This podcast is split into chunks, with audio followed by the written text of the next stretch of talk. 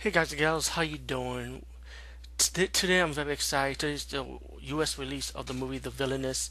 This came out in Korea a few months ago, and of the year 2017, this was like one of my most expect- expectation movies to watch. You know, and um, how does it live up?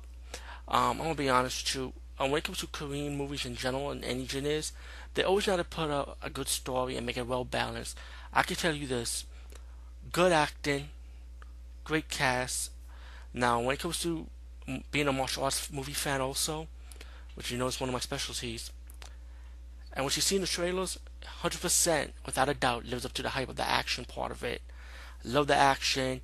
I love the first person feel of it. I love the regular feel of the action movie when you see her face to face kicking ass. And it's, the action is fantastic and it's super violent too, by the way. So you do see some great kill scenes in this movie without a doubt.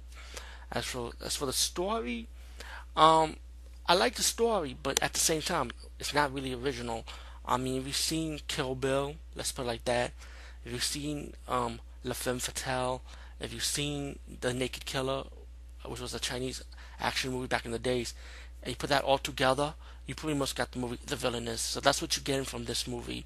But without spoiling too much, um, I say definitely check it out. You know, you know, even though I even know the story's not original for me, but the action is fantastic. And you watch if you want to watch this movie for the action, you definitely won't get your money's worth.